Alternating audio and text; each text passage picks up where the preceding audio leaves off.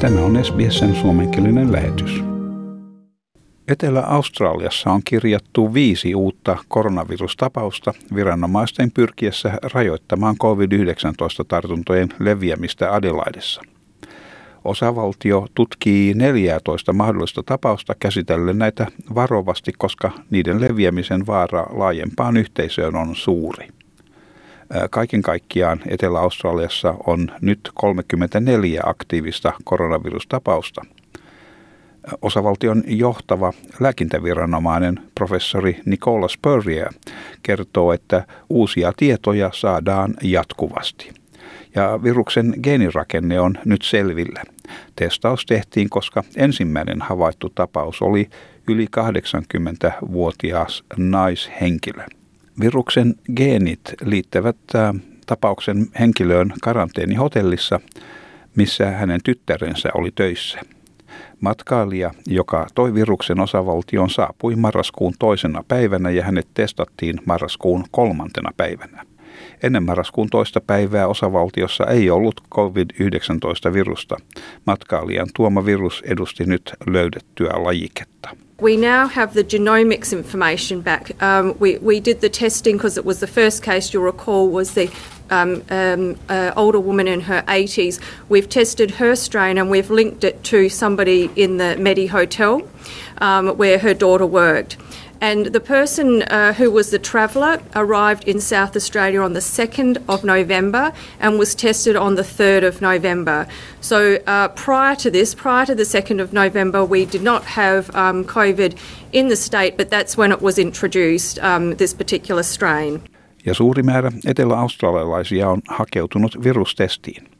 Australian varalääkintäviranomainen professori Michael Kidd sanoo olevansa tyytyväinen Adelaidessa tehtyjen testien määrään ja että on tärkeää, että ihmiset pysyttelevät kotonaan testin jälkeen menemättä töihin tai kouluun. It's essential that people do get tested and it's essential that people stay at home apart from getting tested, but they don't go to work, they don't go to school.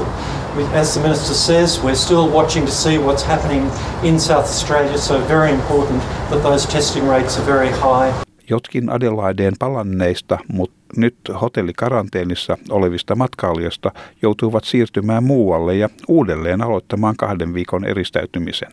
Välitön eristäytymismääräys on annettu Elisabetissa sijaitsevalle Aquadoomelle koskien niitä, jotka mahdollisesti ovat olleet kosketuksissa vahvistettuun COVID-19-tapaukseen. Etelä-Australian terveydenhuoltoministeri Stephen Wade sanoi, että osavaltion terveydenhuoltojärjestelmä selviää hyvin tartuntojen hallinnassa. Hän sanoi viranomaisten olevan hyvin tyytyväisiä testiin hakeutuvien ihmisten määrään, samalla kehottaen etelä-australialaisia edelleen pysymään valppaina. Tarpeen vaatiessa testien määrää voidaan lisätä ja ihmisiä pyydetään olemaan kärsivällisiä. Tässä osavaltion terveydenhuoltoministeri Stephen Wade. We were delighted with the turn up at testing clinics yesterday and we're urging South Australians to maintain that vigilance. Even with the mildest of symptoms, we want people to get tested. In terms of SA pathology and our public health team, we are blessed with a world-class team. We believe that we've got the capacity to ramp up as needed to meet the testing demand. We'd ask people to be patient. Obviously, with thousands of people going to get tested yesterday, there were delays, but we're working hard to make sure that we minimise those delays. Tasmanian hallitus kertoo osavaltion pysyvän valmiustilassa. Matkailijoita ja tasmanialaisia, jotka ovat käyneet Etelä-Australiassa, pyydetään eristäytymään vuorokauden ajaksi viranomaisten seuratessa tilanteen kehitystä. Tasmanian pääministeri Peter Goodwin sanoi, että Etelä-Australiaa koskeva valmiustila pidetään keskitasolla, mutta että olosuhteet saattavat muuttua eri paikkakunnilla. Obviously this is an outbreak in the northern suburbs of Adelaide.